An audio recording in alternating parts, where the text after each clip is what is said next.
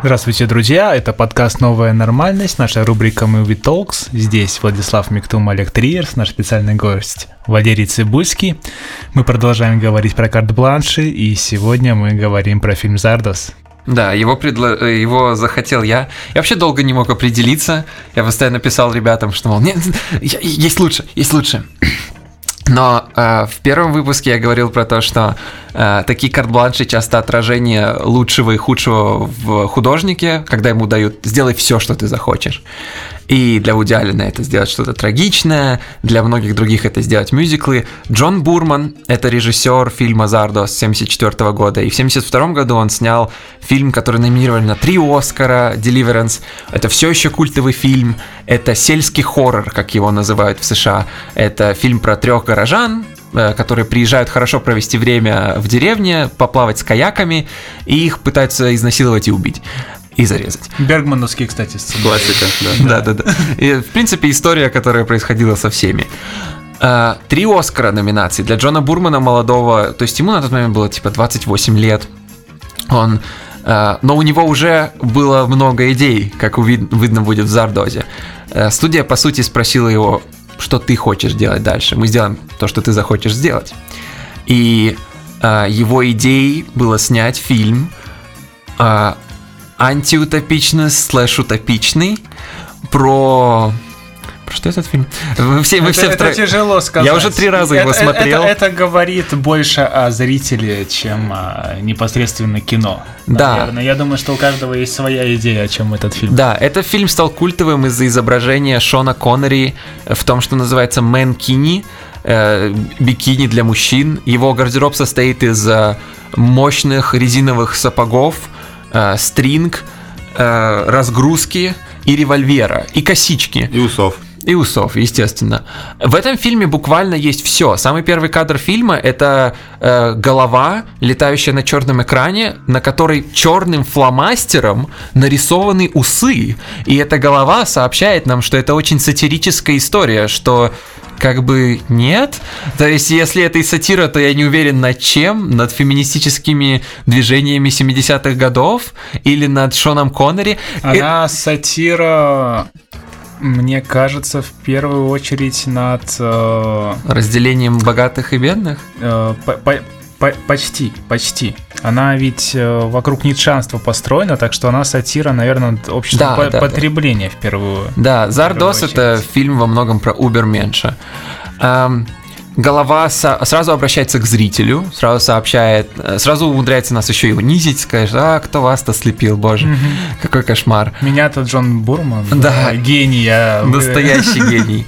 Именно. И это, кстати, очень интересно, что Шон Коннери согласился на это, потому что он просто так сильно не хотел продолжать быть Джеймсом Бондом, что он на тот момент брался за все, что намного как можно дальше удалено там от Джеймса должен Бонда. был быть втор... другой актер. Берт Рейнольдс там должен да. был быть.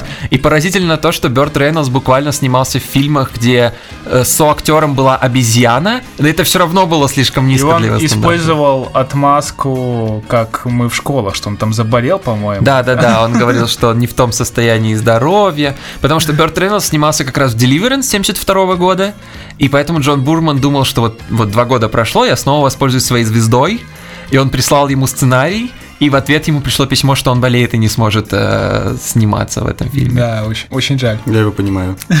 Да. Я его не понимаю, потому что приложить руку к этому шедевру хотелось бы, мне кажется, каждому. Да. Э, Фильм открывается сценой того, как огромная исполинская каменная голова, или, по крайней мере, каменное лицо с блистающими глазами опускается, видимо, антигравитационный движок, над полем, на котором расположено огромное количество так называемых варваров. Это все мужчины, э, все на где-то пятом десятке лет, все одетые в красные мэнкини, сапоги, револьверы косички и усы. Э, которые все прибегают к этой огромной каменной голове, которая объявляет им, что она Зардос, она бог, оружие это хорошо, пенисы это плохо. Из ее из рта этого лица выходит огромное количество винтовок, которые варвары радостно поднимают и с криками э, решают сразу использовать. И это начало нашего фильма. И надо быть очень хорошо в контексте, мне кажется, истории USA, чтобы понимать да, да, Наск- да. Насколько этот фильм вышел вовремя крушения этих Да, э, 74. идеалов хиппи, когда они стали, э, бы- бывшие лидеры контркультуры, переходить в политику и стали фактически диктовать Да, да, э, да. условия как бы жизни.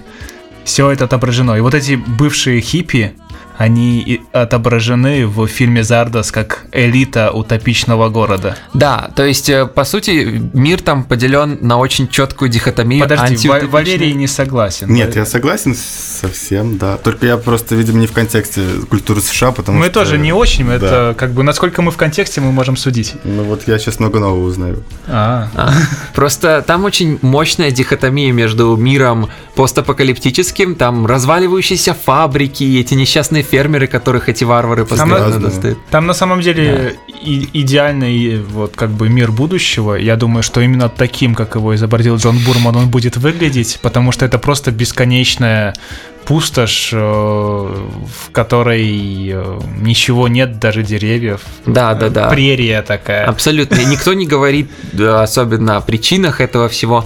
Но вторая половина этого мира – это мир, который персонажи-варвары и простые люди, живущие на полях, никогда не видят, но он существует, и он контролирует их. Это практически бессмертное э, общество людей, которые всегда красивые, э, и обладают очень странным взглядом на мир и едят зеленый хлеб.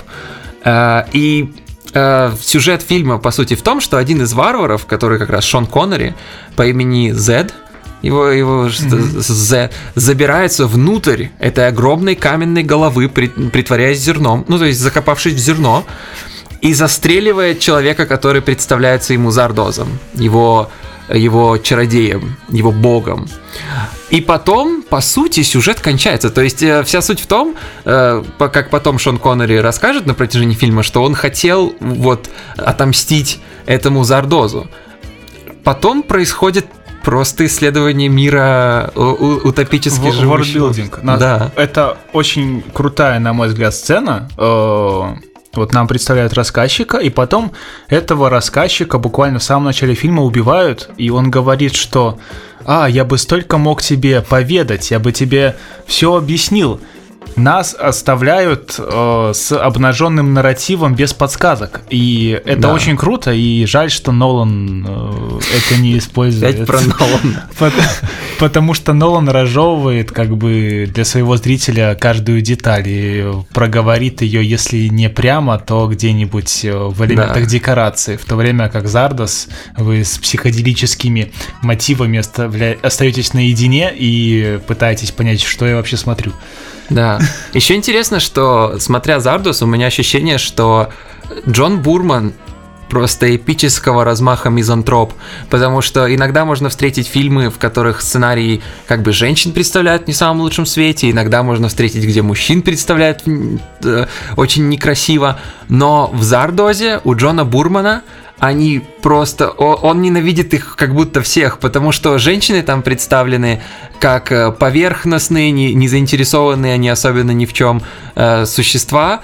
Мужчины э, э, осуждаются сразу и за излишнюю мужественность, и за излишнюю феминность. И там, например, есть очень... Тема идет через весь фильм, очень мощная, про то, что э, мужчины в этом идеальном обществе, они все слабаки, женственные и так далее и тому подобное. А варвары еще хуже, а остальные мужики там только фермеры, которых застреливают или насилуют.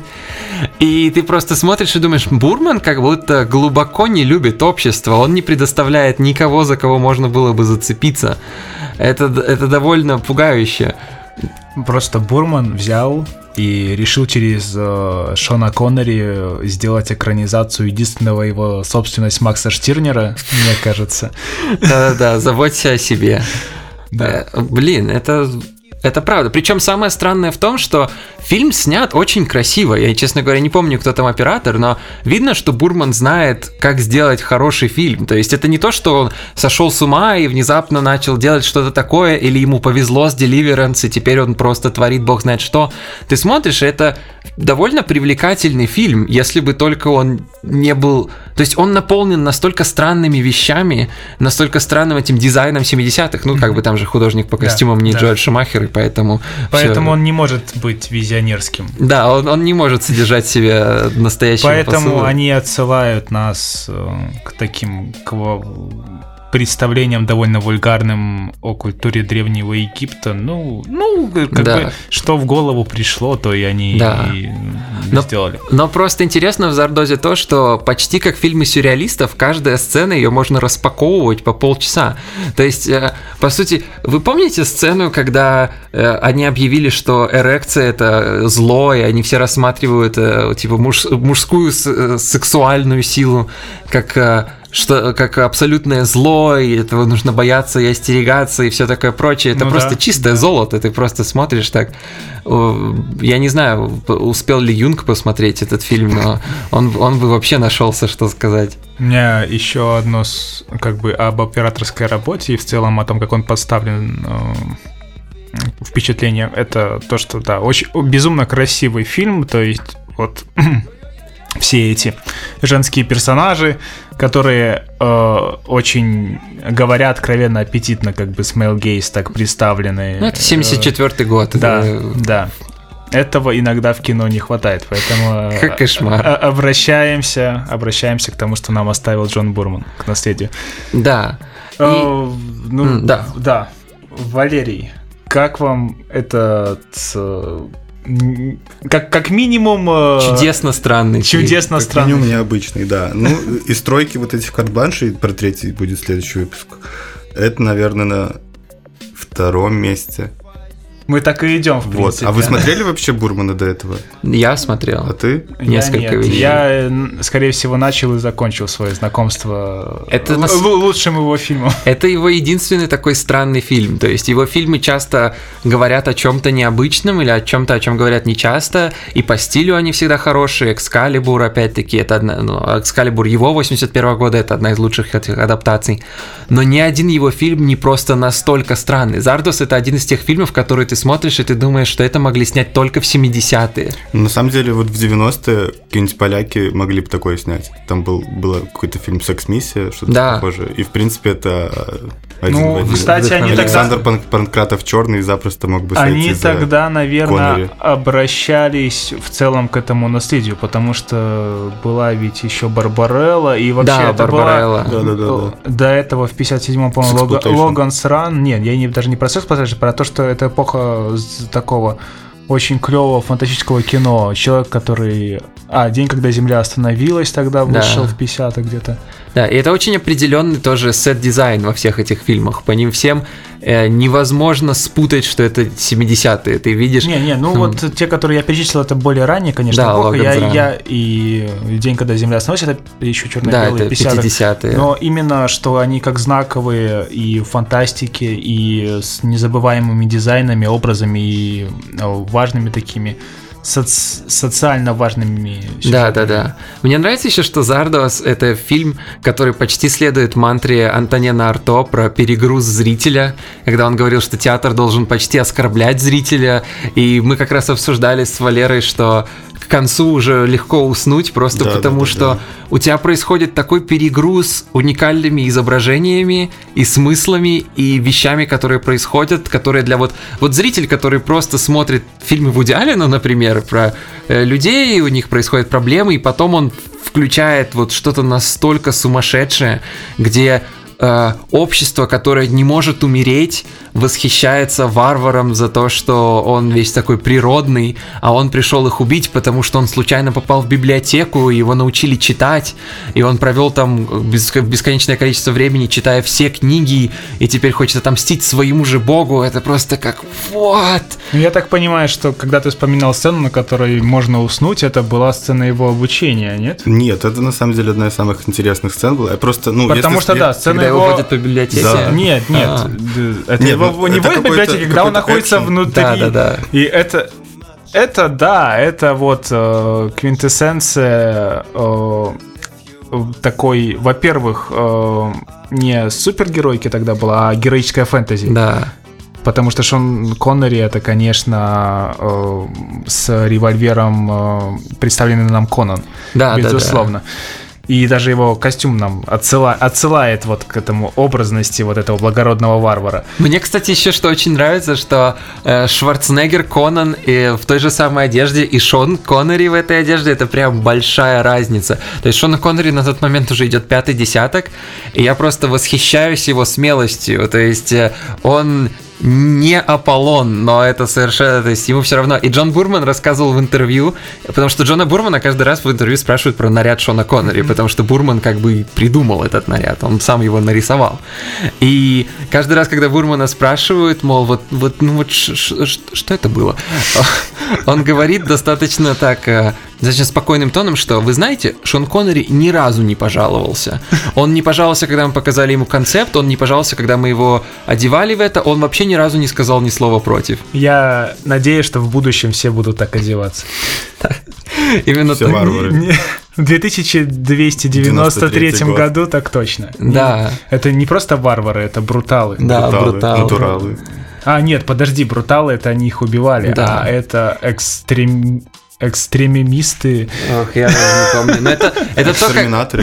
экстерминаторы, Да, точно, да, совершенно Да, это верно. то, что получится, если 11-летнего ребенка попросить э, нарисовать. Вот как будут выглядеть дикие жи- жители э, мира в 2293 году? Вот И так это- и будут. И это полный результат. Вот, и мне казалось всегда очень забавным, что весь фильм шел, и Шон Коннери не сказал ни слова против, и единственное, что его раздражало, это когда на него это надевали, он не мог это сделать сам, и его как бы трогали эти ассистенты, и это было единственное, что его бесило. Я так, это...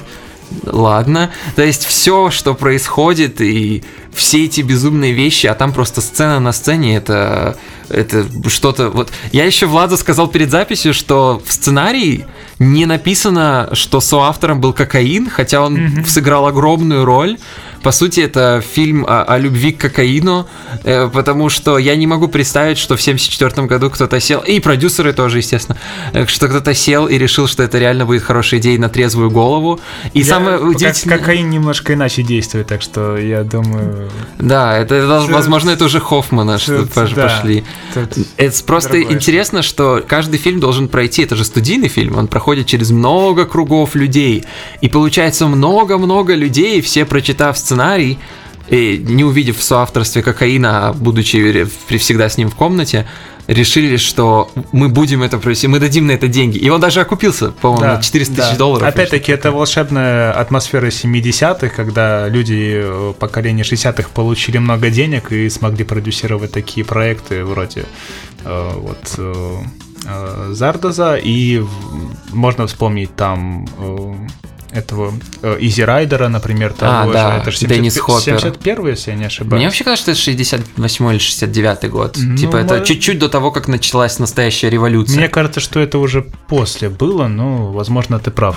Вернусь к, к сцене с обучением. Это одна из лучших сцен в истории кино, и ее надо проходить в киношколах, как бы, потому что Страница все, все, все, что вы видели в фантастике, это украдено вот из И этих... в видеоиграх тоже, наверное. Да, и- из этих пяти минут. Да. И по сути, Зардос это фильм, который помогает нам понять, что мы потеряли. Невозможно. То есть я не знаю, что сейчас должно случиться в США, чтобы мы пришли в 2017-2018 году в кинотеатр, и там был вот вот этот фильм. Это просто что должно случиться? Это было бы просто безумие.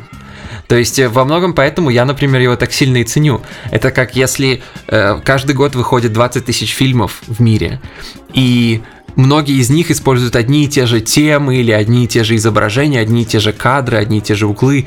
И Зардос это как фильм абсолютной уникальности. Это как фильмы Алехандро Ходоровски или Линча или Джеймса Беннингейта или Алис Гиблаше, где Просто ты понимаешь, что ты никогда не увидишь этих изображений в этой последовательности вообще.